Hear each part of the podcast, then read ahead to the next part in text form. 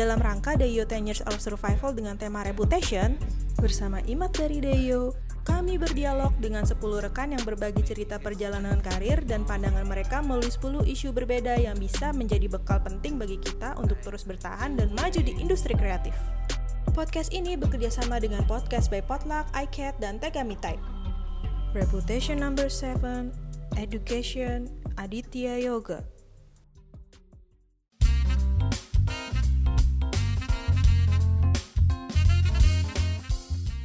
Halo Adit, Hai, halo. apa kabar nih Dit? Baik, baik, baik, baik. Dit, sekarang eh, lo lagi ngapain aja nih? Lagi sibuk apa nih? Eh, saat ini gua itu sehariannya lagi jadi mentor, Eh, mentor di salah satu akademi di Batam. Oke. Jadi lo, tapi lo masih ini gak sih kan setahu gue lo kan eh, as a graphic designer juga kan? Ya. Gitu. Nah lo masih mengerjakan keduanya kah? Eh, secara fokus eh, utama di mentor ya, di mentoring. Tapi eh, di dunia desain grafis masih, masih cuman eh, lebih ke consulting aja, lebih ke Hmm. supporting aja sih. Tapi bukan ke full graphic design lagi kayak gitu. Hmm, Oke, nah lo lebih nyaman disebut apa nih berarti sekarang? As a- masih graphic designer kah atau mentor tadi, dosen, guru, seniman mungkin pekerja kreatif? Eh, tetap desainer ya kayaknya. ya. Tetap desainer. Ah, gimana pun juga eh, mungkin gua yang paling pas mengklaim diri gue adalah as a designer as a designer karena emang core lo di situ dan yang lo ajar juga masih desain ya karena core gua di situ setuju eh, dan yang gua fokusin memang lebih di desain lalu juga eh, gue berpikir ketika gue mentoring juga I'm designing sebetulnya. Oke. gue mau desain sesuatu gue mendesain eh, apa yang gue sampaikan dan sebagainya gue tetap, tetap, tetap sebagai desainer. Oke. gitu sih. Jadi kita tuh ketemu eh, sebentar. Gue tuh sebelum ketemu lo sebenarnya gue tuh sering sering ngeliat lo dulu Hmm. zaman kuliah gitu Hmm. kan. Gue tuh pernah papasan sama lo pernah nonton lo juga 2011 gue inget banget di salah satu ruangan di JCC AGPS lo I Love RI waktu itu. Yes. Pernah kan lo presentasi? Ah, ADFS pernah Tuh, I Love RI dulu eh, lu bikin ini ya semacam apa ya eh, ajakan lah ya untuk lebih mencintai Indonesia atau gimana? Ya, eh, sebenarnya banyak orang yang berpikir bahwa I Love RI yang waktu itu gue sama teman-teman gue inisiasi Hmm. itu ajakan untuk eh, mencintai Indonesia. Tapi sebenarnya itu bukan eh, bukannya bukannya salah ya, Ya. tapi awalnya adalah itu pertanyaan besar gue pribadi terhadap negara ini, terhadap, terhadap negeri ini Oke. tepatnya. Oke. Eh, gimana sih gue melihatnya, bagaimana gue yang selama ini gue selalu complaining tentang eh, negeri ini dan lain sebagainya, ada nggak sih sebenarnya eh, hal positif yang bisa gue lihat dari dari dari dari negeri ini? Ya. Eh, startnya dari situ. Jadi eh, sebelum gue berpikir ini gue ngajak orang lain, sebenarnya gue ngajak diri gue sendiri dulu Hmm. untuk melihat Indonesia dari sisi yang positif, dari sisi yang bagus kayak gitu. Eh, dari situ gue melihat gue coba coba me- melihat diri gue sendiri, melihat sekitar gue dan lain sebagainya. Bagaimana orang orang Indonesia banyak yang eh, apa ya nggak bisa dibilang silau tapi eh, melihat eh, kadang-kadang buatan luar tuh lebih keren dibanding buatan kita Hmm. itu salah satunya kenapa keluar si ala Ferry ini Oke. lalu jadi gue mengada eh, coba me- mengadaptasi bukan mengadaptasi juga tapi eh, mengambil inspirasi dari si Milton Glaser Milton Glaser dengan I Love New York-nya. Ya. Eh, banyak orang ngomong tuh plagiasi dan sebagainya. Oke whatever lah. Orang mau mau claiming apa gue nggak ada masalah dengan itu. Tapi gue dengan sangat sadar memang gue melihat I Love New York sebagai bahasa yang komunikasi yang sangat menarik. Ketika semua eh, tagline berbic- eh, cara berbicaranya ada adalah eh, apa? Misalkan kayak jauhi narkoba atau misalkan eh, jagalah kebersihan. Naratif ya maksudnya panjang gitu ya. Terus bukan hanya naratif tapi memerintah. Oh. Ini ini jadi kayak toa masjid buat saya. nggak nggak jelas yang ngomong siapa, ya. tapi nyuruh orang gitu loh. Ini kayak toa masjid yang yang sembarangan gue nggak tahu arahnya dari mana, tapi dia nyuruh nyuruh orang aja kayak gitu dan teriak-teriak doang. Ya. Nah, gue melihat Milton Glaser pada tahun 70 sudah bermain dengan eh, pola yang sangat menarik. I love New York. Ketika siapa pun yang baca, dia akan claiming dia sendiri yang love. Hmm. Bukan orang lain yang nyuruh, lu cintai produk Indonesia. Lu cintai Indonesia. Bukan disuruh. Tapi secara tidak langsung, orang dibuat menjadi gua cinta Indonesia. Menyadari sendiri. Menyadari sendiri. Itu. Lalu gua melihat, oh ternyata ada kemiripan bentuk antara hati dengan yang simetris ya kiri kanan, Betul. lalu itu dengan eh, Garuda dan sebagainya. Akhirnya gue meminjam Hmm. eh, apa Filosofi itu. filosofi Garuda sendiri eh, karena dia juga identitas Indonesia dan dia juga eh, visualnya juga langsung orang tahu oh kalau Garuda ini adalah Indonesia gitu makanya I Garuda RI kayak gitu. Hmm. Karena ketika Garuda lalu RI orang akan akan mikir Republik Indonesia Betul. kayak gitu kan. Sebenarnya kalau kita ngomong banyak juga I hati RI itu I love Rhode Island. Sebenarnya kayak gitu. Oh iya, bisa juga ya. awalnya kayak gitu. Jadi itu udah udah banyak I love RI itu eh, Rhode Island tapi ketika Oh. gue ganti dengan Garuda, Garuda. maka otomatis orang berpikir bahwa ini adalah Indonesia. Konteksnya spesifik. ya. Konteksnya jadi berubah kayak gitu iya. Nah, gue start dari situ. Itu sebagai sebagai eh, eh, pemicu awalnya untuk ke grafis-grafis selanjutnya. Kayak Ah. Indonesia yang eh, menggunakan Helvetica dengan O-nya diganti dengan gambar Garuda dan sebagainya, akhirnya Hmm. berkembang ke sana. Jadi eh dari start dari situ gue melihat responnya cukup baik. Ternyata banyak orang yang ngomong, eh gue agak bingung mengekspresikan rasa suka gue dengan Indonesia, tapi dengan pro- eh, produk ini gue bisa klaim, gue bisa ngomong dan sebagainya, Hmm. kayak gitu. Nah itu tahun berapa sih Dit? rentang waktunya tuh lo? aktif Gue dalam lupa persisnya, tapi kalau kalau nggak salah itu sekitar 2006-2007 kan. karya? Oh ya? Iya. Oke. Itu gue start dari segitu kurang lebih. 2026 2027 gue lupa persisnya kapan Eh, tapi ya start dari situ sih start dari situ sempat setahun gue buat I Love RI, I Garuda RI itu atau I Love RI itu stay di, di komputer gue karena gue gak tau dia mau dia mau ke mana ya Oh, jadi itu sebenarnya ada ide lo sempat lo simpen aja dulu, Iya. terus kemudian tahun berikutnya baru lo keluarin. Iya. Jadi produk-produk ini. ya eh, karena setahun itu gue nggak tahu nih ini produk diapain karena kalau kita eh, mengacu pada kelas social campaign dan lain sebagainya maka dia dibuat poster lah dibuat stiker lah dan lain sebagainya dilempar langsung terus gue rugi dong Iya. taruh poster dan sebagainya itu ngapain dia efeknya kan kayak gitu kan Iya, iya, benar benar. setahun itu gue mikir gue Oh. mikir apa sih yang, yang yang bisa efektif untuk menyebarkan ini karena gue berpikir ketika social campaign bagaimana social campaign ini bisa menghidupi dirinya sendiri Oh, oke, sustain ya. sustain maka keluarlah ide ketika gue membuat orang menjadi tembok orang menjadi tembok dan ketika ini jadi kaos Hmm. orang menggunakan dan tembok itu berjalan ke mana-mana dan dia justru lebih efektif dibanding gue nempel di satu Tempat. sudut misalkan biasanya Iya. di Pondok Labu atau di mana dan sebagainya orang situ doang yang yang yang beredar gitu kan Iya, iya.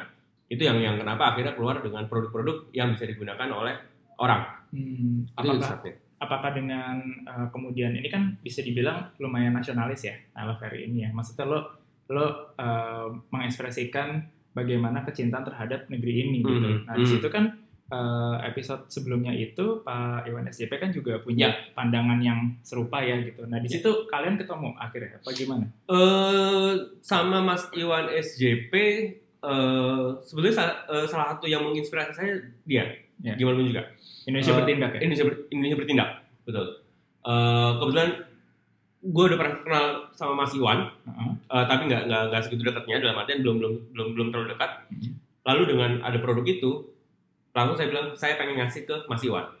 Itu pertamanya pertama ada itu aku ngasih ke Mas Iwan ke Pak Hani sama ke Mas Ferry. oke.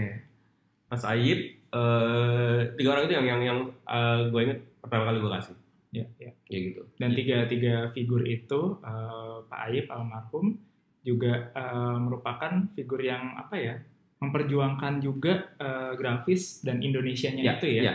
Gitu apalagi juga eh, Pak Ayib juga hingga eh, partner saya pernah juga magang di tempat Pak Ayib terus kemudian ada buku IC Indonesia gitu di Hmm.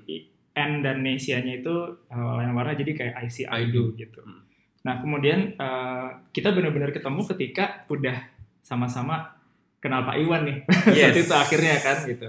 Kita pernah liburan bareng di Gunung Bunder ya udah akhirnya gue ketemu sama lo terus kemudian kita sama-sama di ATGI 2014 lo sekjen waktu itu gue under uh, publication dan akhirnya uh, kita di Aspak ya sempat Yeah. mention komite Aspak Indonesia. Nah gue tuh belajar juga nih Dit kenapa temanya education karena jujur uh, lu merupakan bagi gue ya lu merupakan mentor yang gue lihat kalau nggak ngelihat lu gue tuh nggak bisa ngajar serius gue gue nggak Jadi itu gue nggak pernah kebayang sih Iya. ini sih. iya jadi makanya ini gue gue ceritain eh, kenapa kenapa gue mau bertanya mengenai education ini karena gue itu waktu ngadain eh, seminar atau workshop di Asfak itu gue tuh bener-bener ngeliat lo pertama tuh kita kalau nggak salah di IDS ya Iya. IDS waktu itu sama Suga juga Iya. eh, teman kita dari Jepang gue tuh masih yang kayak wah gila gue mesti ngajar gue diminta orang ngajar untung ada lu jadi gue liat kayak Adit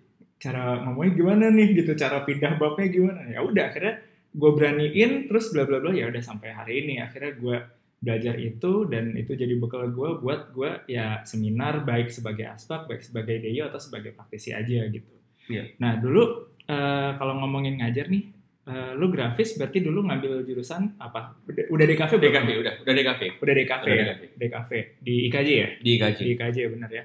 Nah, lu waktu kecil itu emang udah ada ketertarikan kah di grafis atau lu ada pengalaman yang lu inget gak awal mulanya, ih gue suka ini dan gue pengen nih ambil grafis gitu dulu. Eh, sebetulnya kalau awal banget bukan sebagai desain grafis ya pengennya ya. Oke. Pengen sebagai arsitek. Oh oke. Awalnya banget. Tapi tapi satu dan lain hal gue akhirnya tidak di arsitek. Eh, lebih karena gue harus stay di Jakarta. eh, Oh. Untuk kuliah dengan eh, dan akhirnya gue melihat dunia yang yang kurang lebih memang dari dulu diperkenalkan sama keluarga gue adalah di, di seni kayak gitu. Hmm. Eh, dari kecil misalnya kayak gue kecil gue dibawa ke Taman Ismail Marzuki buat nonton pamerannya Popo Iskandar dan sebagainya dan sebagainya kayak gitu ya. Jadi eh, dunia seni eh gue nggak ngomong gue expert di sana atau ini tapi paling nggak awal diperkenalkan Hmm. ke ke ke, ke gue. Eh, lalu dari situ eh, ketika gue harus memilih gue mau kuliah dan gue memilih jurusan eh, waktu itu gue hampir ke minyak hampir ke dan lain sebagainya Teknik perminyakan gitu. teknik Waduh. hukum dan lain sebagainya tapi gue nggak ngerasa itu sebagai passion gue passion gue tetap seni seni dan eh, dan lebih ke Visual. Enggak, sebenarnya seni yang yang gue juga ada sisi ketertarikan sisi technical sebenarnya Oh. Itu gua- eksekusinya ya. eksekusi dan lain sebagainya ketika gue melihat desain grafis ngomongin problem solving dan lain sebagainya itu menjadi oh ini kayaknya lebih pas karena di luar itu yang gue pengen banget sebenarnya keramik gue sebagai pengen sebagai keramikus sebetulnya Hmm. cuman gue mikir oke gue dalam lulus gue harus langsung kerja dan lain sebagainya gue harus punya uang dan lain sebagainya Iya. mana sih yang lebih realistis pada saat itu ya Oh oke. akhirnya gue berpikir eh, desain grafis yang yang yang gue ambil kayak gitu jadi agak panjang nggak nggak nggak panjang-panjang amat cuman maksudnya eh, passion untuk eh, di keramik tetap masih ada gitu ya Ah. cuman cuman akhirnya hari ini as a designer Tapi hari ini lu pernah nyoba bikin oh kemarin waktu gue Yes. ke nikahan lo oh lo bikin that's why souvenir keramik Iya. itu salah satu passion lo jadi Ha. sekarang ketika ya mungkin lo udah punya waktu luang lo mencoba menjadi keramikus tadi karena karena gue gue gue lihat gini eh, gue sehari-hari gue sebagai desainer bukan bukan berarti gue gak bisa jadi keramikus bukan berarti Iya. gue gak bisa jadi seniman iya.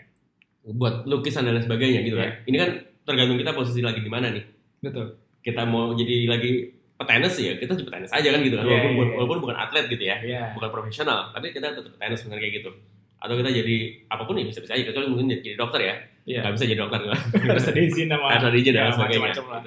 gitu jadi lo akhirnya mengambil grafis. Ya. nah setelah lulus kuliah ini Mhm. di grafis lo tuh langsung kerja atau lo langsung ngajar atau gimana? Gua kuliah sambil jadi asisten pengajar sebetulnya. Sebentar dulu.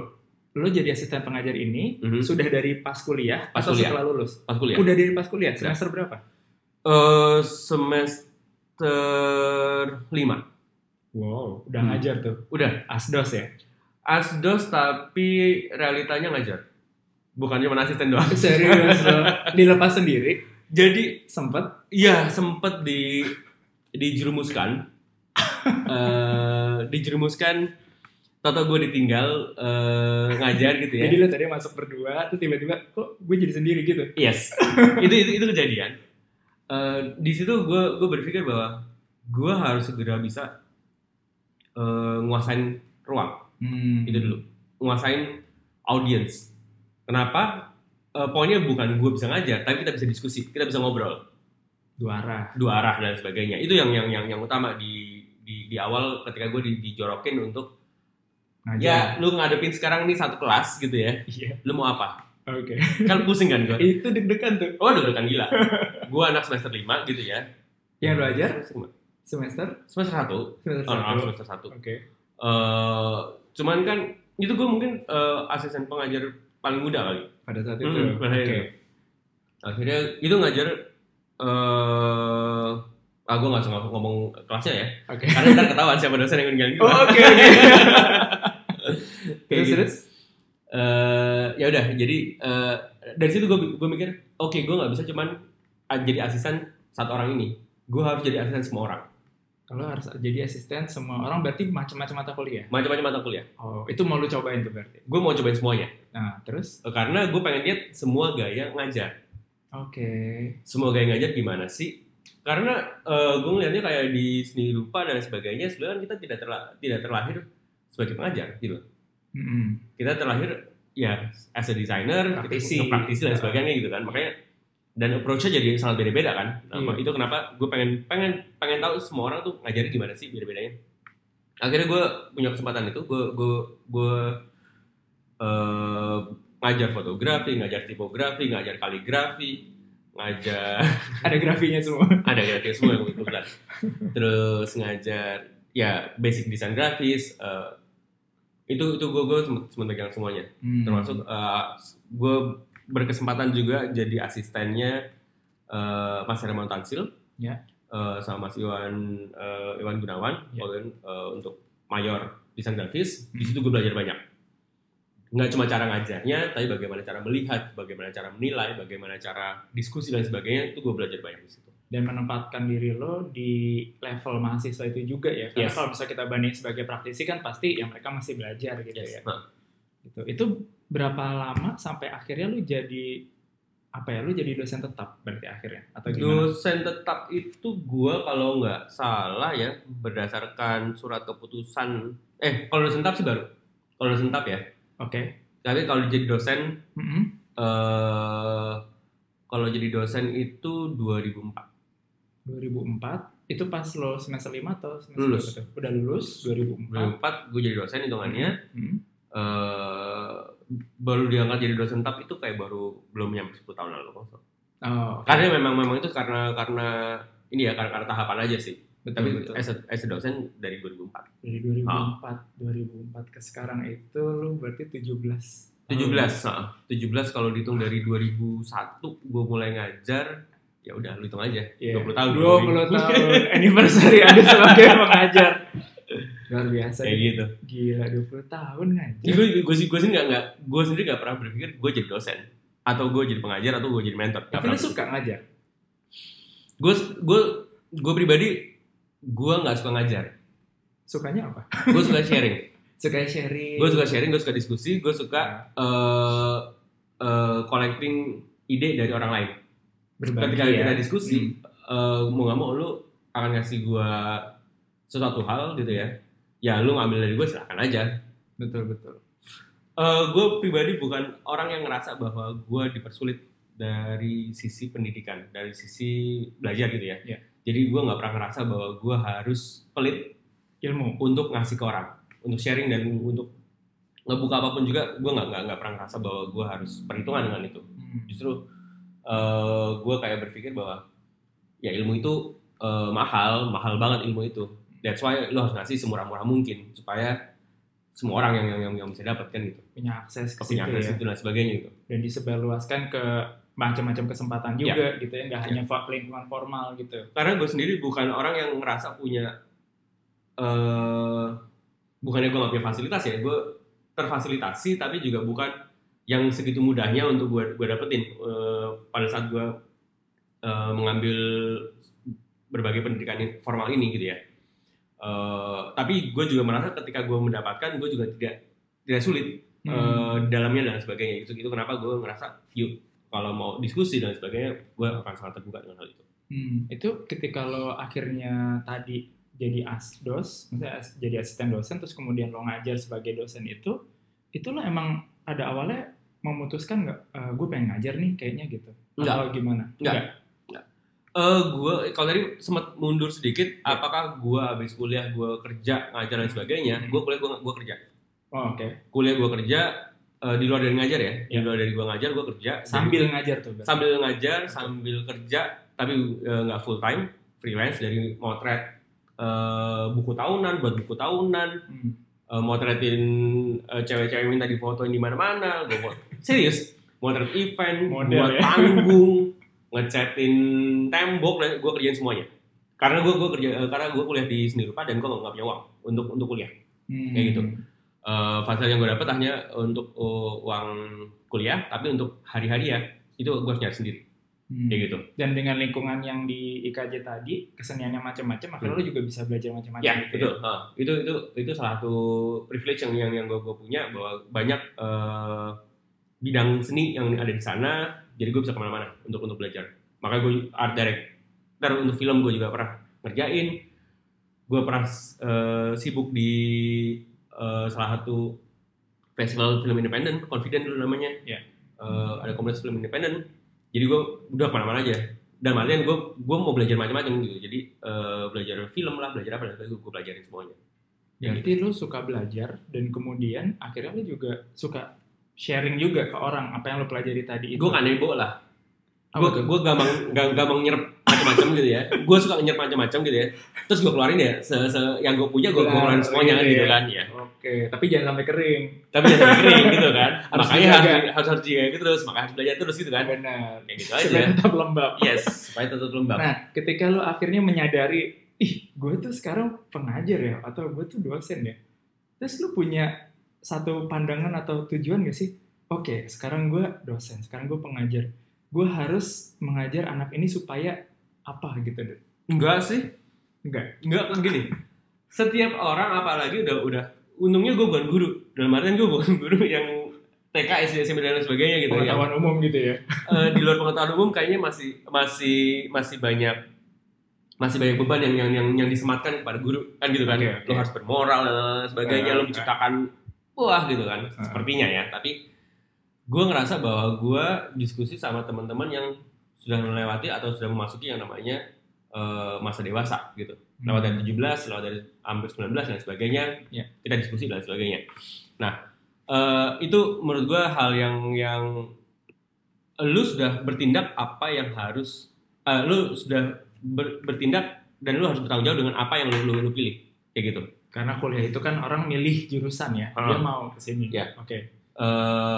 gue punya teori ngaco tanpa tanpa ada tanpa ada dasarnya tanpa ini dan sebagainya ketika lo ngomong mahasiswa itu tugasnya belajar mahasiswa yang lu tugasnya maha belajar kan gitu aja jadi bukan, bukan, bukan tugas gue buat ngajarin lu tapi tugas lu bagaimana menyerap apa yang gue punya jadi bukan bukan bukan gue nyuapin lu Ngedikte gitu Ah, ya. ngedikte apa dan sebagainya Itu udah beyond belajar ya, di Iya. atasnya belajar Yes. gitu ya. Oke.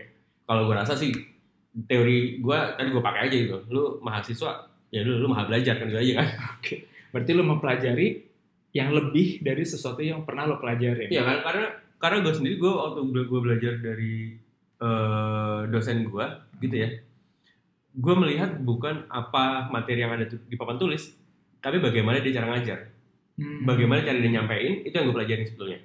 Jadi eh, dimensi dimensi yang gue coba serap itu adalah dimensi yang ya pasti ada dimensi lain yang yang gue belum lihat ya cuman gue coba oke pelajarannya kayak gini dah gue tangkep tapi gimana sih dia nyampeinnya gimana sih cara dia marahin orang gimana sih cara dia ngerespon orang dan sebagainya itu yang yang yang gue coba coba pelajarin juga Ya, ya. Kayak Jadi gitu. karena juga tanggung jawab lo sebagai pengajar atau dosen itu kan gak hanya ngajarin, tapi lo kalau dia baik diapresiasi, kalau misalnya ada salah harus dikoreksi. Ya.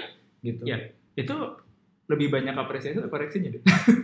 gue sih gini ya kalau kalau mungkin beberapa mahasiswa gue dulu selalu menganggap gue adalah dosen killer katanya gitu Oh gitu. kira. Katanya. Tapi. Oke. tapi gue gue gue nggak nggak pernah yakin gitu eh, mereka eh, nganggap gue killer karena nggak ada pilihan kata lain atau Hmm. mereka malas aja ngobrol sama gue gitu kan karena Hmm. muka gue cukup eh, nggak Mental ramah ya. gitu ya terus mungkin gue kalau ngomong agak ketus kalau kalau ngasih ngasih ngasih respon dan lain Hmm, sebagainya kenceng lah ya berarti. kenceng. Hmm. Eh, itu yang mungkin membuat mereka nggak nyaman. Tapi ya ya gue nggak nggak pernah berusaha buat menjadi orang yang semua orang harus suka kan gitu kan. Gue cuman berusaha buat jujur kalau kalau memang bagus gue akan ngomong bagus. Kalau gue ngomong nggak oke ya gue ngomong akan ngomong nggak oke. Prinsipnya kayak gitu kalau gue eh tapi akhirnya kalau gue lihat sini dan gue karena karena gue nggak pernah ngerasa bahwa gue bertanggung jawab atas hasil mereka. Hmm. tapi gue melihat mereka perkembangan sangat bagus sekali. Kayak gitu. Hari ini gue sangat appreciate proses yang mereka mereka mereka mereka mereka, mereka lalui ya. Dari dulu hasil kayak gimana dan sebagainya hari ini hasil oke banget. Dan gue nggak pernah nggak nggak pernah percaya itu hasil gue Hmm. gue selalu percaya itu adalah effort mereka. Gue cuma hadir di sini teman diskusi. Kalau bisa manfaatkan manfaatkan kalau nggak bisa manfaatkan nggak usah manfaatkan jangan sampai lu stres sendiri ngadepin gue Ambil baiknya aja ya. ambil baiknya aja ambil ambil keuntungan lo aja kayak gimana untung lu buat eh, untungnya ada gue di sini buat lu kayak gitu gitu aja sih Hmm. Lo berarti dengan eh, pengalaman mengajar selama ini udah ngajar di mana aja, Dit? gue kalau ngajar kalau dihitung sebagai dosen tet- dosennya Hmm. dosen itu gue pernah yang gue lama di KJ pastinya Ya. lalu gue di UI Hmm. eh, pernah di D3 nya juga eh, yang terakhir gue di S1 nya di fisik Hmm. Ini DKV semua atau? Eh, kalau di KJ di kafe kalau Ya. di UI di fisip di periklanan Oke. Eh, tapi gue megang mata kuliah desain Ya.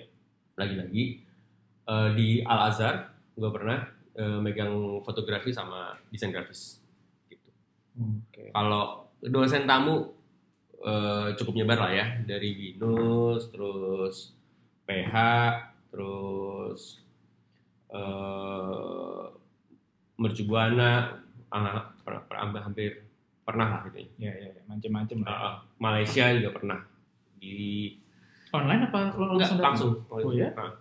Di Versi itu bukan? Eh, di vers- Versity eh, Versity ya? Ya, Iya, Versity iya. University Oh, oke oke. itu Nah, sekarang lo mengajar di Eh, hari ini gue diminta atau gue berkesempatan untuk belajar sebelumnya untuk untuk belajar lebih dalam lagi eh, menjadi mentor di eh, Apple Developer Academy di eh, Infinite Learning di Batam Oh, kayak gitu. Dengan pengalaman ngajar lo yang tadi kalau kita hitung udah 20 tahun itu berarti kan lo udah ngadepin berapa kali kelulusan lah ya katakanlah mungkin hampir 20 wisuda Kasarnya gitu ya. kasarnya gitu ya 20 tahun ajaran wisuda yang udah lo laluin gitu tipe mahasiswa nih yang lo ajar dulu sama sekarang itu kita ngomongin apa ya eh, secara kelasnya deh lebih kondusif yang dulu atau justru lebih menarik yang sekarang bedanya apa nih? Eh, su- eh, nggak bisa di nggak nggak menurut gue gini selalu setiap era setelah setiap angkatan tuh eh, punya hal yang menarik sendiri ya Oh, Oke. gue nggak nggak bisa compare mana yang lebih kondusif mana yang eh, dan lain sebagainya Hmm. dulu dengan keterbatasan teknologi eh, mahasiswa eh, harus belajar A sampai Z dan sebagainya hari ini dengan kemajuan teknologi mahasiswa memiliki eh, kemudahan dalam kerja misalnya kayak gitu ya Iya. tapi juga dulu field ini masih masih luas Hmm. desain grafis masih sangat sangat luas masih nggak terlalu susah untuk pemainnya sedikit. ya? pemainnya nggak terlalu banyak gitu. Hari ini banyak banget, bahkan banyak apps atau banyak teknologi yang yang mem- mem- mempermudah uh, technical uh, computer grafis. Gue nggak mau desain grafis ya, gue Iya, ngomong iya. computer grafis. eksekusinya Uh, ya. Eksekusi dan sebagainya. Iya. Ini kan berubah banget kan. Uh, tapi juga hari ini uh, fieldnya mungkin nggak nggak nggak segitu lebih lebih gontok-gontokan gitu loh dibanding dulu gitu. Saingannya lebih banyak. sayangnya lebih banyak lagi. Jadi punya tantangannya masing-masing yang yang yang gue nggak nggak pernah melihat mahasiswa zaman dulu jauh lebih oke dibanding hari ini atau hari ini lebih oke dibanding dulu nggak nggak nggak pernah ada itu. Mereka punya punya punya punya tantangannya sendiri sendiri dan punya struggle-nya sendiri sendiri. Itu yang kalau kalau gue lihat. Jadi balik ke orangnya sih kayak gitu. Kalau ngomongin eh, era sekarang nih, Ya. yang tadi lo bilang justru lebih banyak tantangannya, tapi Hmm. dengan tools yang beragam dan cenderung mempermudah ya di Hmm. era digital gitu. Eh, tantangan apa sih yang sebenarnya dihadapin oleh mahasiswa-mahasiswa ini atau generasi muda di era sekarang nih? Tapi di satu sisi kesempatan apa juga yang eh, lo lihat nih dengan peluang tersebut gitu? Tantangannya dulu mungkin ya. tantangannya eh, adalah bagaimana kita tidak terpaku pada teknologi. Oh justru, Justru itu.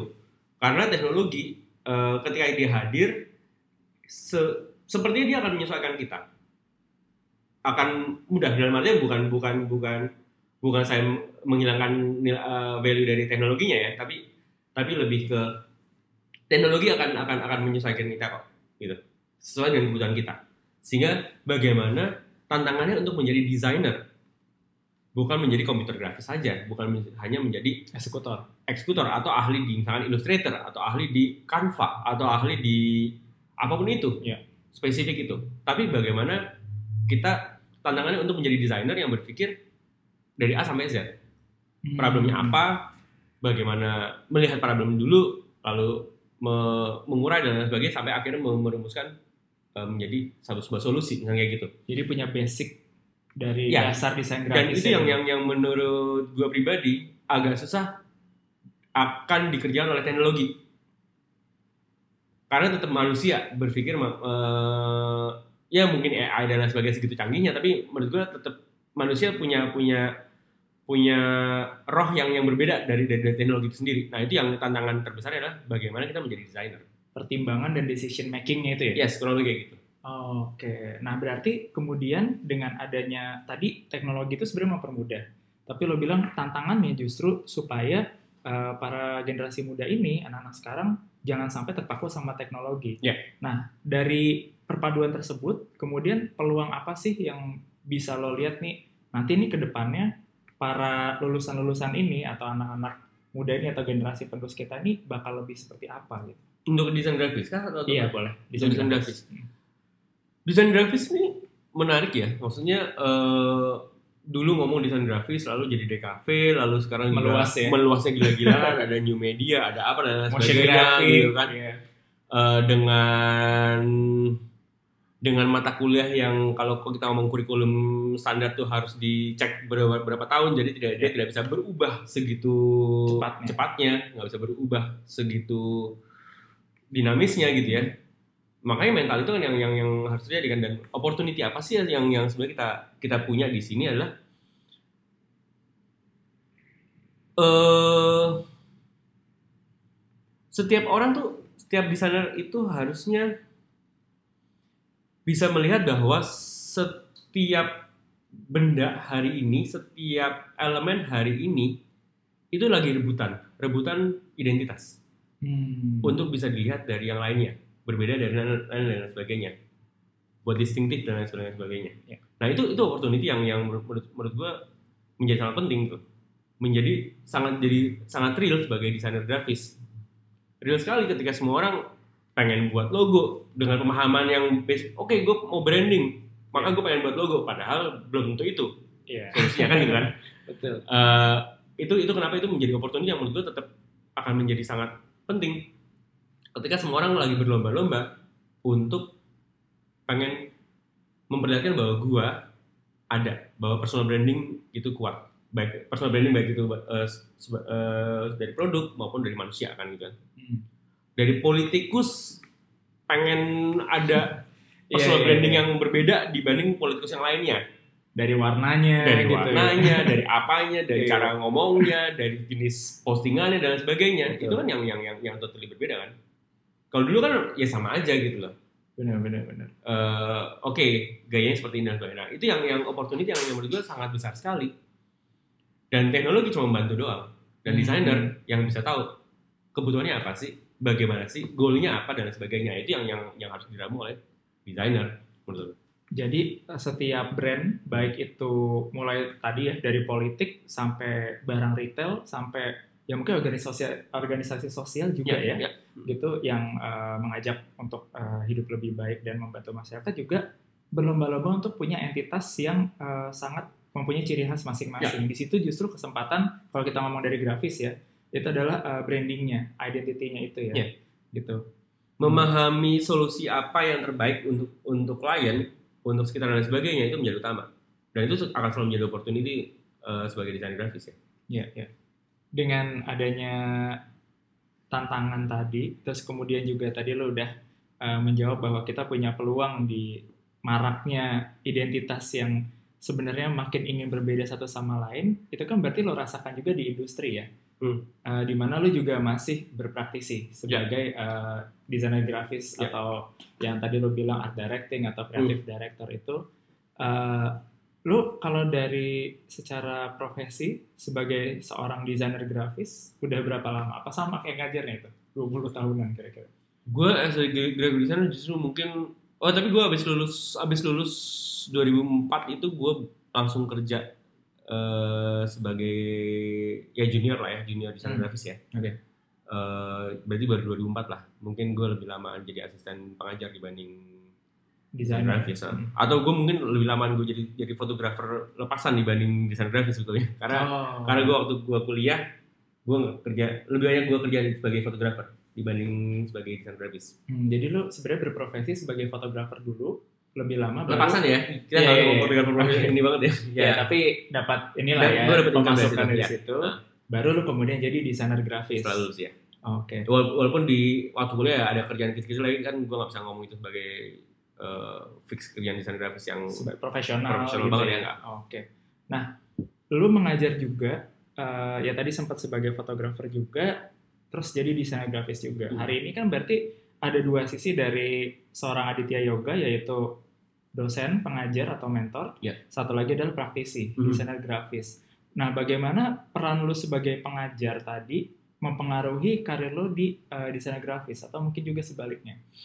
gue gue gue gue pernah dapat satu quotes yang menurut gue gue suka. Oke. Eh, kalau lu mau expert di bidang tersebut, lu ngajar mendingan. Oh ya? Kenapa? Karena Hmm. dengan lu ngajar, lu belajar. Ah. Dengan lu ngajar lagi, lu belajar lagi. Dengan lu makin ini lu makin tahu bahwa ada blind spot blind spot yang dipertanyakan oleh oleh teman diskusi lu, oleh partner lu, oleh eh, di kelas lu dan sebagainya, either itu mahasiswa ataupun partner ngajar dan sebagainya, itu blind spot yang akan gue pelajarin lagi untuk gue putar lagi nanti. Jadi lebih baik. Jadi akan itu akan akan akan, akan sirkulasi itu itu kenapa mempengaruhi sekali. gitu. Eh di luar dari masalah ilmunya ya. Ya. Eh, sorry, eh, terkait sama ilmunya. Tapi di luar dari ilmunya, gue belajar bagaimana handle orang. Ketika gue gue ngomong gue ngomong di depan 40 manusia kayak gitu ya. Setiap hari. hampir setiap hari gitu. Berapa orang, gue beda-beda dan sebagainya. Ya. Gimana gue eh, bisa eh, membuat dia fokus atau ataupun apa yang harus gue presentasikan ketika gue stuck dan lain sebagainya, ketika ada problem di ini dan sebagainya itu gue belajar yang yang lebih soft skill dan sebagainya gue belajar banget dari situ. Jadi saling saling terkait banget sih buat buat buat buat dunia gue paling nggak eh, gue nggak ngomong ini adalah teori yang valid buat semuanya enggak, tapi Iya. paling nggak buat gue pribadi ini ini membantu banget gue tahu apa sih perkembangan hari ini dari mahasiswa gue gaya-gayanya walaupun kalau nggak bisa ngejar tapi gue tahu Hmm, gaya apa sih hari ini kan gitu kan tetap update ya. tetap update paling nggak gue tahu dunia kayak gimana Eh, tapi gue juga belajar dari klien gue belajar eh, profesionalnya bagaimana ini bisa gue share ke mahasiswa Bolak-balik ya. bolak-balik semuanya Hmm. karena eh, apalagi di dunia kayak vokasi ini ya eh, vocational ini eh, lu gue gue berharap gue gue menganggap bahwa teori desain grafis itu tidak, tidak dicip- diciptakan di depan tapi diciptakan setelah ada praktik gitu setelah ada praktiknya dia di di summarize jadi Iya. satu teori kan gitu kan Iya. kalau gue ada di lapangan gue melakukan praktik tersebut praktik desain grafis maka gue punya ma- materi yang bisa gue share ke mahasiswa gitu tinggal gue sesuaikan aja. Karena udah diuji ya. karena udah diuji karena paling nggak kalaupun gue punya kesalahan gue, gue gue bisa sharing kesalahan dan sebagainya. Karena apa yang gue ajarin itu bukan masalah yang benar gitu. Oke. gue kadang gue gue sering ngomong gini gue salah di sini nih. Lu jangan lu lu lihat dulu kesalahan gue kayak gimana dan sebagainya. Coba lu lu lu lu pelajarin gitu. Ya. so mungkin lu bisa lebih cepat dibanding gue ya alhamdulillah kalau kayak gitu. Kalaupun lu me- me- mengalami hal yang sama ya lu, lu bisa ngeliat lu bisa membuktikan. Hmm. kayak gitu Justru kesalahan itu bikin kita lebih belajar dan lebih apa ya bisa punya kemampuan lebih karena Gue- kita gue- udah tahu gitu. Iya, gue gue cukup suka dengan dengan dengan kesalahan sebenarnya. gue bukan orang yang sampai hari ini gue gue banyak banyak banyak gagal Hmm. gagal gue lebih banyak dibanding dibanding berhasil gue tapi pada saat gue gagal pada saat gue eh, salah gue belajar dua hal buat gue selalu gue belajar yang benar kayak gimana yang salah kayak gimana kalau gue benar apakah gue ini untung-untungan atau Emang tahu Caranya. caranya. tahu caranya kan gitu kan itu yang yang yang, yang gue pelajari dari, dari dari dari sebuah kesalahan Nah itu menjadi penting untuk ketika lo mengajar kan lo juga harus kasih tahu kenapa bisa sampai poin ini. Hmm. Harus tahu caranya Hmm, tadi gitu iya. kan. Hmm. makanya gue bilang gue sangat menikmati ketika dan ini di sini poinnya adalah salah bukan nyari kesalahan ya bukan Iya. pada saat kerja ngerjain wah gue buat ini bi- biar salah ya nggak gitu Hmm. gue tetap akan coba misalkan risetnya seperti apa ini apa dan sebagainya ternyata hasilnya tidak work out misalnya gitu tidak tidak sesuai dengan keinginan kita Hmm. itu kan jadi salah gitu kan Iya. paling nggak nggak nggak sesuai dengan goalnya itu yang gue pelajarin jadi bukan salah dalam artian oh gue gue sengaja gue buat kayak gini biar biar ancur dan sebagainya bukan bukan bukan poin itu ya kesalahannya Hmm. kayak gitu sih Atau mungkin mengerjakan sesuatu tapi ternyata di ujung 90% eh, keadaan atau konteksnya itu berubah. Iya Apa yang harus dilakukan? Nah, Itu kan jadi kesannya kita oh ada salah nih. Iya. Maka kita harus come up dengan solusi apa gitu ya. Heeh. itu sih yang yang yang gue pelajarin jadi hubungan antara dunia profesional dan ini buat gue buat gue pribadi Iya. di dunia gue hampir nggak terlepaskan buat gue gitu ya Apakah seorang profesional sebaiknya mengajar juga? Atau apakah seorang pengajar sebaiknya berprofesi juga? Berpraktisi juga? apakah seorang eh, profesional sebagai mengajar pilihannya dia kalau Oke. kalau buat gue Iya. Eh, semua orang punya punya prioritas tapi apakah pengajar kayak pengajar desain grafis harus eh, Berpraktisi. berpraktisi paling nggak dalam eh, dalam hidupnya harus iya dalam wa- rentang waktu berapa lama dia harus ada eh, kerja profesionalnya Karyanya ya. karya mungkin akan jadi sangat subjektif ya tapi paling nggak dia harus kerja dia harus tahu bagaimana sistem di dunia real bagaimana supaya dia bisa sharing karena ini bukan eh, teori kuantum yang lo harus ngecek ke mana dan sebagainya dan sebagainya. Enggak, ini ini ini dunia yang ini applied art. Ini ini seni yang teraplikasikan. Kalau lu nggak pernah mengaplikasikan dalam dalam dunia lo dalam dunia profesional, lu mau ngasih mau ngomongin apa? Kalau gue pribadi kayak gitu ya, Iya, iya. paling nggak itu yang gue pegang. Makanya gue sampai hari ini berusaha tetap sharing ayo gitu, kerja ya ayo dan sebagainya kayak gitu sih. Jadi tetap balance antara dua tadi itu Iya. ya. Mengajar dan eh, berpraktisi. Hmm. Gitu ya. Dan di situ juga bikin lo juga belajar juga ketika lo harus mengajar dengan bahan-bahan yang lo dapat dari sebagai praktisi tadi yang Iya. udah diuji gitu ya. Hmm. Nah, sebagai pengajar biasanya kan kita ada materi ajaran ya atau bahan ajaran gitu. Hmm. Nah, biasanya lo belajar dari mana sih atau dari media apa atau caranya gimana gitu? Apakah suka baca buku, masih kah? Atau misalkan uh, gue nggak tahu nonton film atau dengerin apa kali?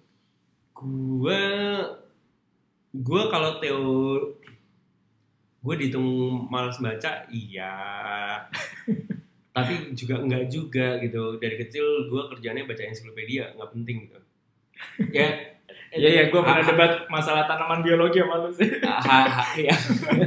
gue baca macam-macam sih gue baca macam-macam Eh, tapi juga gue bukan yang spesifik baca cuman desain grafis doang dan sebagainya Oke. artinya kayak gitu eh gue baca koran hampir tiap hari masih Koran fisik? koran fisik Oke.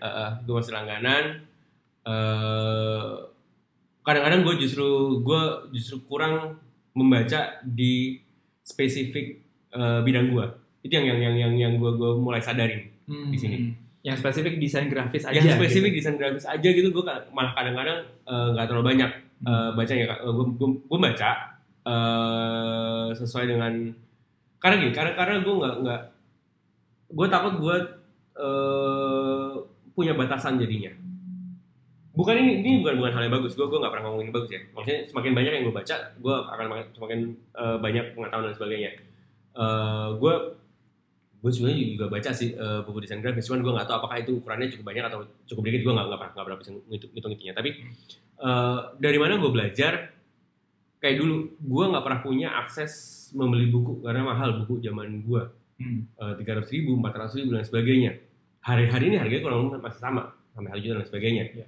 Tapi zaman dulu dengan kurs yang berbeda ini Oh iya, rasanya beda beda banget gitu kan Banget, banget, banget.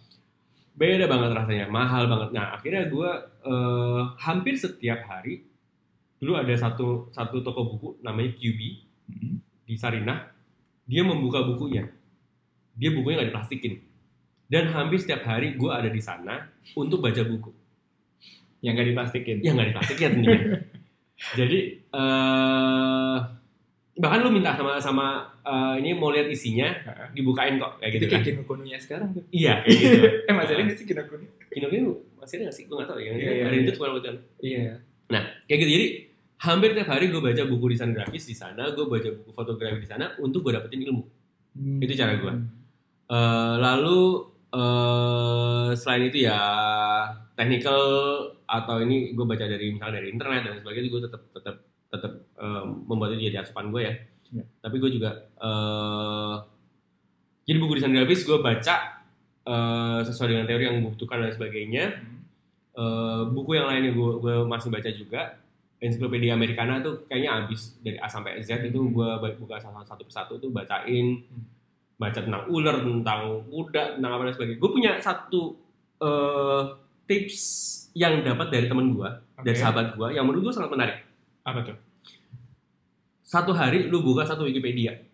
Wa- Walaupun Wikipedia bukan bukan source yang eh, kredibel dan valid dan sebagainya, tapi ada hal yang bisa lu baca. Pengetahuan ya. Ah. Satu hari setiap lu buka internet, buka satu Wikipedia, lu baca apa pun itu juga. Biasanya dia akan akan ngelink ke link baru, informasi baru dan sebagainya. Iya. Jadi setiap hari lu punya punya satu satu info baru yang apa pun itu. Lu hari ini mau pengen ta- tahu tentang apa? Metallica. Ya udah lu buka aja Wikipedia Metallica lu baca aja tuh. Iya, iya. Nanti bisa ke gitarnya, Ke- ke gitarnya, bisa ke kayak ke mana produsen ya. drumnya, apa Iya. ya gitu. Lu bisa nanya kan gitu. Iya, benar-benar. Tahu lu tahu bahwa Kirk Hammett eh, itu neneknya orang Indonesia gitu kan. Dan Kirk Hammett itu jago tenis. Nah itu itu kan informasi-informasi yang ya mungkin buat orang nggak penting ya tapi itu Iya. menarik gitu kan. Iya, iya. Hal kayak gitu. Dan itu lucunya kadang-kadang ya kita ketemu klien atau kolaborator atau partner di masa depan gitu, Hmm. tiba-tiba misalnya dia suka Metallica juga, oh, kita udah tahu Iya. masalah itu. Kita bisa ngangkat apa dan sebagainya gitu. Iya, Karena iya. sekali lagi eh, dulu gue pernah selalu ngomong sama Mas gue kalau lu pacaran dulu jangan pacaran sama desainer grafis lu. Buat apa lu ngomongin tipografi tiap hari gitu kan? Buat apa lu ngomongin masalah kerning gitu, tiap hari gitu? Nggak nggak nggak jadi keren gitu maksud gue gitu. Oke. Tapi lu pacaran sama dokter gigi gitu maksud gue. Jadi apa? Iya gitu. gitu. Sama dunia yang beda gitu. Biar lu tahu gimana sih dunia dunia dia gimana sih? Nah, keseharian dan sebagainya gitu kan. Iya, iya. Ini kita nggak nggak nggak nggak cepat dulu ya nggak ada masalah juga. Eh, iya, apa-apa. Karena kan gue udah menikah. Ya, udah menikah. Oke, ada lagi nggak? Apa lanjut nih? Eh itu sih, eh ya pokoknya ini ya gue belajar, gue berusaha belajar belajar dari dari dari, dari berbagai hal. Hmm. Itu aja sih. Atau bisa dibilang gini kali ya, ini juga eh, kalau dari pengalaman gue bener tuh, Dit. gue tuh termasuk orang yang lumayan suka bukain Wikipedia. Misalnya gue lihat hieroglif ya, Hmm. gue lihat hieroglif, gue tahu Mesir, gue tahu piramidanya. Hmm. Terus eh, dari situ ya gue tahu kepercayaannya mereka kayak apa, kenapa aksara itu akhirnya lama-lama jadi ke huruf. kan? Iya. Dari huruf terus ke tipografi gini ya. Akhirnya eh, pengetahuan itu tidak ada yang rugi, tidak ada yang Nggak. terbuang gitu kan. Nah itu sebenarnya sih manfaat yang paling gede yang kalau gue pribadi ngerasain ya itu ketika kita baca di luar desain grafis, which is klien kita kan bukan seorang Itu dia. desain grafis. Kita harus bisa nyambung sama dia, Itu tahu poinnya. pengetahuannya, iya kan? Itu poinnya. Malah eh, teknologi informasi tentang desain grafis dan sebagainya itu berkembang. Lu mau mau saklek di era Swiss design gitu ya, lu pah- harus paham bahwa Swiss design ada dan sebagainya. Tapi bukan, Iya. lu nggak bisa tutup mata bahwa lu harus Swiss design banget misalnya gitu kan. Hmm. Karena klien lu macem-macem. Betul. Eh, lu nggak bisa ngomong bahwa oh harus pakai Illustrator. Mereka nggak akan ngejudge lu pakai Illustrator atau nggak Illustrator. Mereka ngejudge adalah Hasil. solusi lu gimana, Iya. tawaran lu bagaimana, kan kayak gitu kan. Hmm. Dan klien lu hari ini gua ngerjain misalkan dokter gigi eh, saat yang sama gue juga punya klien yang minyak misalnya kayak gitu. Lu mau ngomongin apa antara dokter gigi sama minyak gitu kan? Kalau lu nggak nggak tahu gimana sih perdagangan minyak hari ini, gimana sih asal minyak dan lain sebagainya, misalnya kayak gitu. Iya. paling nggak buat buat buat buka omongan dan eh, ngasah bahwa lu lu interest untuk mengetahui berbagai hal. Bukan untuk gue tahu semuanya. Bukan itu poinnya. Tapi gue tuh eager loh buat buat buat dapetin berbagai informasi dari lu dan sebagainya. Itu menurut gue menarik gitu. Betul betul. Nah jadi eh, kalau bisa diambil kesimpulan kecil nih Dit, seberapa penting sih lo jadi pengajar atau paling nggak menurut lo ya Hmm. di samping karir lo sebagai eh, desainer grafis hari ini yang lo rasakan ya gitu. Apakah itu eh, gue ternyata nggak bisa hidup tanpa mengajar? Penting banget nggak? Eh, mengajar tiba-tiba menjadi enggak sih gue nggak pernah nggak pernah. Sekali lagi gue nggak pernah nggak pernah nggak pernah ngajarin orang berusaha buat nggak ngajarin orang ya. Oke instruksional gue mungkin ngasih ya tapi gue nggak ngajarin. Penting atau enggak penting. Penting karena penting karena karena, karena gue mau belajar. Penting karena karena, karena gue selalu selalu selalu pengen buat buat buat dapetin ilmu yang lain ya. Kalau gue nggak nggak kalau nggak ada yang gue share bagaimana gue gue boleh boleh minta izin buat ngambil ilmu lo Hmm, Kayak gitu. ya. Iya. saling tukar. Iya. ya itu ya itu mungkin eh, term yang menarik ya jadi currency buat gue pribadi gitu ya Hmm. Eh, mana sih eh, untuk untuk pertukarannya ini kayak gitu Nah, selama lo mengajar tadi, pengalaman itu, eh, pengalaman unik atau pengalaman berharga apa sih yang kemudian jadi bekal lo sampai hari ini dalam berkarir gitu? Apakah dengan lo tadinya udah terbiasa ngajar, lo jadi presentasi jadi jauh lebih lancar atau gimana? gue gue bukan orang yang jago ngomong di depan publik Dulu. sampai hari ini gue nggak nggak pernah ngerasa Ah, seperti itu sih? serius serius Eh, tapi mungkin gue punya bahan untuk gue share paling nggak itu Ah, Oke. gue nggak pernah gue nggak pernah belajar bagaimana teori komunikasi berkomunikasi di depan publik eh, public speaking dan lain sebagainya gue nggak pernah nggak punya teori itu tapi gue punya sesuatu yang share yang yang bisa gue share itu yang yang membuat gue gue beranikan diri untuk berdiri untuk sharing ke teman-teman yang pengen di share pengen pengen pengen berbagi itu sih yang yang yang yang, yang hari ini gue rasain ya gue nggak tahu ini bekal yang mana yang bekal yang mana ya Iya, iya. jadi gue nggak nggak nggak- pernah merasa bahwa 20 tahun ngajar ini bekal gue berpraktisi eh, kecuali bahwa mindset di mana eh, gue tetap nggak ngerti tentang desain grafis sampai hari ini. Hmm. Gue tetap harus belajar terus tentang desain grafis dan kebutuhan klien tuh akan sangat berkembang sekali dengan kebutuhan macam-macam itu aja sih. Jadi mindset untuk terus belajar itu yang yang yang eh, menjadi bekal gue eh, mengajar untuk mengetahui bahwa gue masih bego banget tentang dunia desain grafis ini. Itu yang yang yang gue pelajarin sih.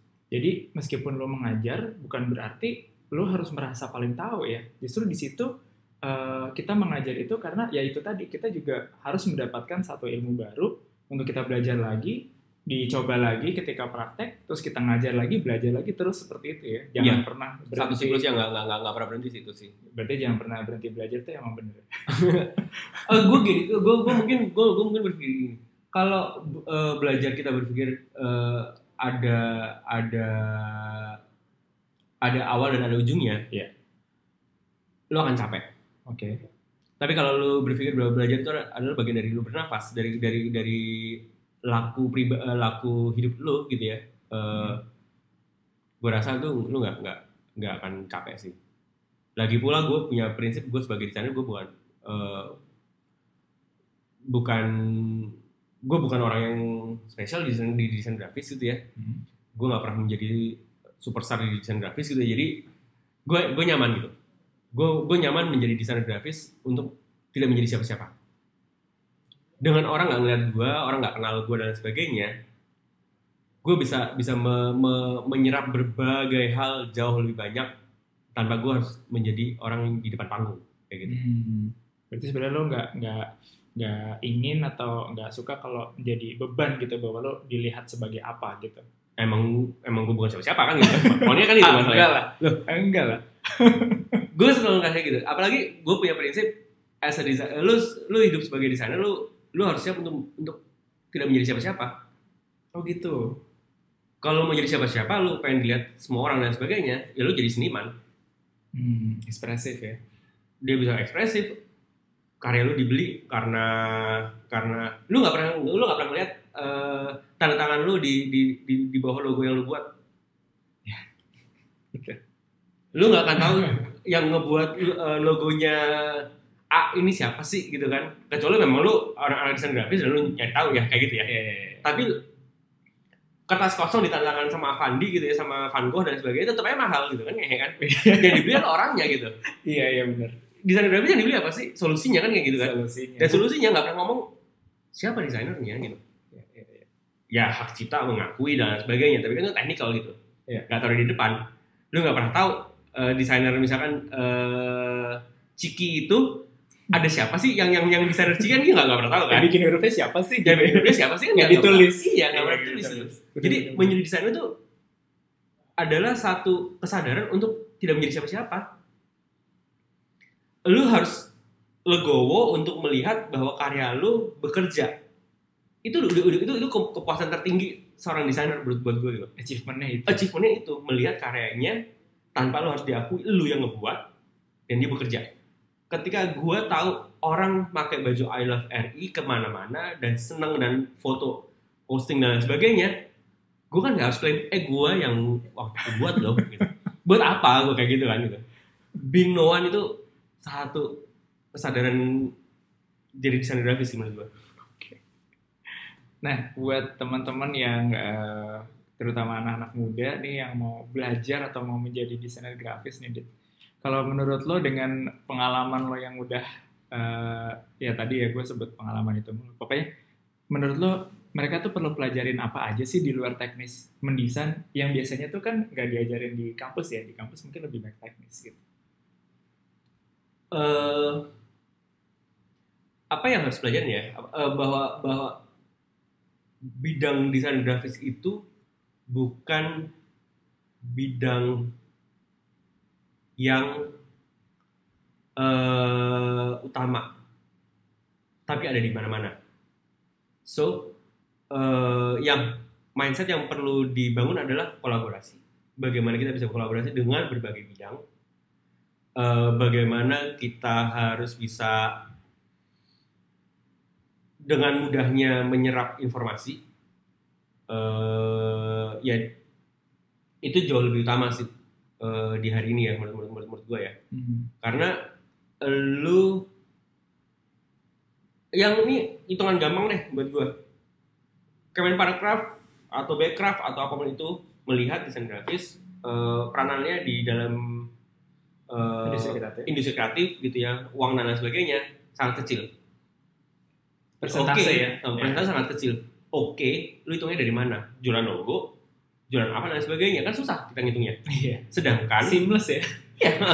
sedangkan poster film menggunakan desain grafis Betul. musik album-albumnya menggunakan desain grafis fashion designer menggunakan desain grafis untuk logo dan sebagainya, sebagainya. maka kita hilang tiba-tiba gitu. Padahal ada di semua hal yang dilihat. Padahal ada di semua hal itu yang tadi gue bilang Iya, opportunity iya, gila-gilaan gitu loh Iya, iya. ada di mana-mana opportunity-nya tapi kita tuh nothing gitu loh kita tuh no one gitu loh blending.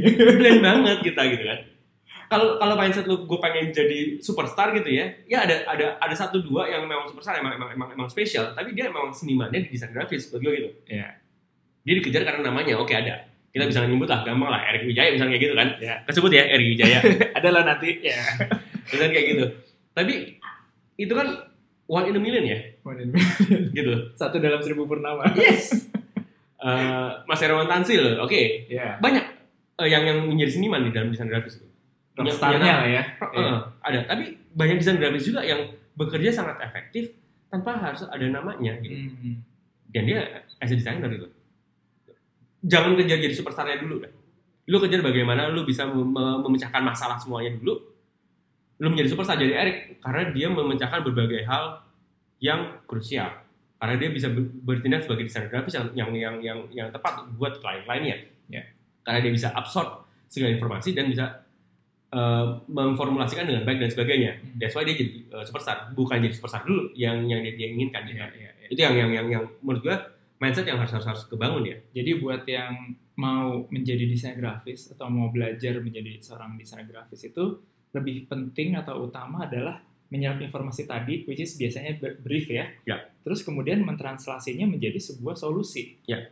Ketika itu works, ya udah, that's the achievement gitu. Ya. Di situlah uh, berhasil. Ya. Sebagai seorang desainer grafis. dan di titik itu juga tetap harus dievaluasi lagi berhasil di mana Hmm. bisa dinaikin apa lagi di upgrade nya apalagi dan sebagainya Iya. karena hari ini kan kita ngomong solusi A bekerja di hari itu tapi besoknya udah nggak bekerja gitu kan apa yang Iya. harus di, di, di, di- ditingkatkan lagi dan sebagainya kan kayak gitu Iya, iya. itu yang jadi, penting ya tadi eh, absorb eh, informasi sebanyak-banyaknya dan bagaimana kita jeli untuk melihat problem apa yang yang yang sudah dibutuhkan oleh klien Ya. Kan kayak gitu itu yang yang yang yang menurut gua agak susah di- dicari dari sisi eh, teknologi sebetulnya manusia pasti akan akan akan, akan berkuasa di situ Oke. Nah, untuk mencapai tadi nih, Dit, dengan segala diskusi kita mengenai belajar mengajar, terakhir nih, saran dari lo, Aditya Yoga, buat teman-teman di industri kreatif, eh, terutama dalam belajar mengajar atau mungkin dalam proses belajar kembali di kondisi media yang serba digital, di era digital ini apa, Dit? Kalau lo mau belajar maka lo harus lo harus bisa kritis Eh, di saat yang bersamaan lo juga harus bisa dikritik. Itu yang yang, yang utama sih. Karena gini gue pribadi bukan orang yang yang mudah mendapat masukan. Ketika gue dapat masukan gue rasa banyak orang juga yang akan langsung defensif kayak gitu ya. Iya. aduh pen- pendapat gue kok dipertanyakan kan kayak gitu kan. Eh, tapi gue se- selalu eh, ngasih waktu untuk gue mempertanyakan pertanyaan itu lagi. Gue ulang lagi. Kok dia Hmm. nanya ini ya? Kenapa sih sebetulnya? Jadi mungkin gue se- sebagai manusia gue di depan kelihatan kayak defensif gitu. Tapi eh gue belajar untuk menyerap lagi apa sih yang dimaksudnya. Yang paling core tuh apa sih yang dimaksud oleh dia? Itu yang yang yang gue gue ini. Dan eh, mengkritisi di sini eh, gue selalu selalu selalu ngomong based on data gitu ya based on eh, pengamatan dan sebagainya. Jadi kita juga bisa ngomong bahwa mengkritisi bisa mengatakan bahwa ini bagus ini worse di, di ininya dan lain sebagainya. Eh, tapi gue masih melihat ini di sini dan lain sebagainya. Jadi objektif. Subjektif ya. kritik itu bukan bukan yang pasti bukan nyari kesalahan kayak gitu kan. Tapi apa sih yang works apa yang nggak works itu harus harus, harus di, di- dibahas gitu. Gitu Bukan subjektif ataupun personal ya. nggak nggak nggak nggak pernah nggak pernah bisa kayak gitu gue sama lu banyak hal yang yang yang eh, karena kita mindsetnya mungkin eh, nggak ada nggak ada nggak ada berpikir bahwa kita akan akan personal personal gitu ya Iya. maka ketik ketidaksetujuan kita bisa kita bahas semuanya Iya. kan kayak gitu kan Setuju. karena lu punya blind spot yang yang gue mungkin gue lihat begitu juga di gue ada banyak banyak blind spot yang yang gue nggak lihat Hmm. lu bisa ngasih lihat gue Iya. pokoknya kan gitu kan itu kenapa kita butuh spion karena ada banyak blind spot bahkan ada spion aja kita masih ada blind spot kan gitu kan Iya, ada pilar A mobil. ada bilang mobil ada tuh Iya. bilang mobil depan bilang mobil belakang belum yang ini motor motor dari sini Iya, iya. nah, gitu jadi gunakan eh, partner lu orang lain dan sebagainya sebagai spion kayak gitu kan Jangan takut minta bantuan juga kali ya. jangan jangan itu, itu itu itu utama sih lu lu bukan superstar lah gitu Gak bisa hidup sendiri, Nggak nggak bisa kerja sendiri juga. Iya. ya. itu sih jadi gue nggak pernah punya saran di dunia digital ataupun tidak digital karena mindset belajar sangat sangat berkembang. Eh, dan paling nggak tipsnya apa ya? Kalau mungkin tips adalah jangan melihat belajar itu dari ada rentang waktunya Hmm. dari dari dan, kap- dari dan kapan selesainya. Tapi dia berputar sehingga ya kalau bisa buat jadi nafas lo ya ya belajar itu nafas lo kayak gitu kan. Hmm. gua di umur 40 sekian tahun ini sekian pakainya. Ya walaupun baru baru baru 16 tahun ya. Ketahuan Ketahuan. juga Eh, gua tahu tuh eh eh, pindah haluan bukan pindah haluan tapi gua eh, memberanikan untuk eh, belajar di tempat yang baru dan lain sebagainya. Hal hal yang menurut gue menarik sekali karena gue mendapat pelajaran yang sangat banyak gitu ya Eh, ya itu sih kalau gue sih jangan pernah mikir bahwa lo cukup umur selesai belajar sih nggak nggak ada sih rumus itu menurut buat gue ya Hmm. Dan belajar juga nggak harus dari yang lebih berpengalaman atau lebih tua gitu ya. nggak ada rumus itu nggak ada Justru dengan Gua- lo banyak mengajar ya lo mengajar dan diskusi sama yang lebih muda. kan? gue lebih berpikir berapa banyak kepala yang ngajak ngobrol Ah. bukan banyak umur bu- bu- bukan banyak umurnya kalau banyak orang banyak kepala yang bisa bisa bisa ngajak ngobrol yang semakin banyak ilmu yang lo dapetin.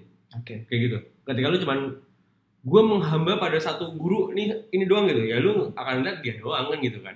Lu akan cuman dan ketika lu men- men- meniru satu orang ingat ketika lu menghamba satu satu satu satu Guru. orang satu guru satu master lu cuman akan dapat say 60 persennya doang dari dia. Gitu loh tapi kalau gua gua belajar dari 200 kepala gitu ya Hmm. mungkin gua bisa lebih dibanding si master ini yang kayak gitu kan Ya, ya. jadi hal itu dan dan eh, ketika dan jangan takut sama tantangan lah gitu ketika lu ngerasa bahwa apa yang lu kerjain hari ini nggak menakutkan buat lu gitu ya nggak menakutkan dalam artian gue harus gimana ya Hmm. ya berarti lu, lu tantangan lu belum belum belum segitu sangarnya gitu Cari lagi ya. cari lagi sampai lu takut sampai anjing gue ngadepinnya gimana nih gitu kan apa yang harus gue kerjakan gitu ya Nah, lu- ngadepin tantangan ini Nah lu termasuk yang suka nyari tantangan gak sih? Iya gak sih? lumayan gue Lumayan. kayaknya iya nyoba yang baru, yang baru Iya. lagi gitu kan. gue beranikan diri dulu belajar motret dengan kamera yang lensanya patah kayak gitu kan gue kalau punya ya? uang gitu dulu gue kamera kamera lensa patah gitu kan Eh, jadi gue kalau motret harus megang lensanya gitu Oh berarti maksudnya si engselnya gak nempel body ya? nempel. Astaga. kayak gitu tapi gue harus cari uang yuk gimana caranya? Berarti yang yang gue pelajarin adalah bagaimana ng- ngasih output dan sebagainya. Terus gue belajar ya sekarang nih Hmm. ngajar di di di yang gue awalnya anggap bahwa secara situasi gue nggak nyaman. Hmm. kenapa? Karena misalkan sangat eh, fluent dengan bahasa Inggris dan sebagainya. Sedangkan gue bukan orang yang, yang sangat fluent Lu dengan sekarang bahasa Inggris. Mengajar bahasa Inggris gue nggak gue nggak ngajar bahasa Inggris tapi paling nggak gue lebih banyak berinteraksi untuk menggunakan itu misalnya kayak gitu ya itu satu tantangan baru. tuh. itu tantangan gila-gila buat gue jujur aja gue dulu ah bahasa Inggris aduh gitu aku gue, gue ngerti lah bahasa Inggris dikit-dikit lo ngomong apa gue paham gitu. tapi gue nggak pernah berpikir gue jadi aktif harus aktif eh, ngomong bah- bahasa Inggris atau diskusi dengan bahasa Inggris gitu Hmm. itu ngeri, mengerikan banget buat gue sampai hari ini gitu sampai hari ini gue harus ngakuin itu mengerikan buat gue Dan itu berhubungan dengan eh, taraf hidup lo ya, mengajar itu iya tadi ya. iya gitu jadi gue ngerasa ya kalau tantangannya belum mengerikan buat lu itu belum jadi tantangan cari cari hal yang satu yang mengerikan buat lu kalau gue nggak gini gue nggak nggak nggak nggak- bisa hidup nih nanti gitu kan Nah, itu salah satu tantangan tuh Nah di situ juga lu jadinya belajar lagi ya. Iya. Dan lu naik level lagi di situ. gue nggak bisa naik level tapi paling gue tahu gue bagaimana gue survive kayak gitu kan Oh iya iya iya. iya. naik level itu beda Selamat dulu. iya Kita baru belajar Iya. lagi. Orang mau ngomong itu naik level monggo. Orang mau naik tapi paling gue survive di situ. Bagaimana gue survive. Kayak gitu. Oke. itu sih yang yang yang yang yang, yang gue pegang sih. Terima kasih banyak Adit. makasih banyak buat diskusinya seneng banget. Tapi eh, satu hal yang yang selalu gue ngomong jangan percaya sama omongan gue jangan percaya sama omongan gue karena eh, semoga lu bisa eh, ngebantah omongan gue semuanya. Hmm. Mengkritisi lagi ya. mengkritisi lagi semua omongan gue kalau ada yang lo anggap oh ini menarik nih ya lo kritisi lo buktikan lo bantah sampai itu jadi teori lu sendiri Nah, jangan jadi teori gue kata Adit kayak gini enggak tapi oh gue membuktikan apa yang dia omongin dan ini sekarang jadi teori gue bahwa yang benar kayak gini kayak Nah. gitu belajarlah dari Adit. Ambil baiknya, yang kurang serak kritisi lagi. Coba pikirin kira-kira harusnya gimana nih gitu ya. janganlah jangan percaya sama gue lah Makasih Adit. Sehat selalu ya. sehat selalu buat Imad dan Ingga Thank Eh, you. Deyo juga sukses selalu dan ini 10 tahun ya 10 tahun alhamdulillah. akan berabad-abad semoga Amin. Insya Allah kita semoga bertemu di kesempatan-kesempatan berikutnya kita bahas hal-hal lain lagi nih. siap terima kasih banyak Yuk, bye Adit. bye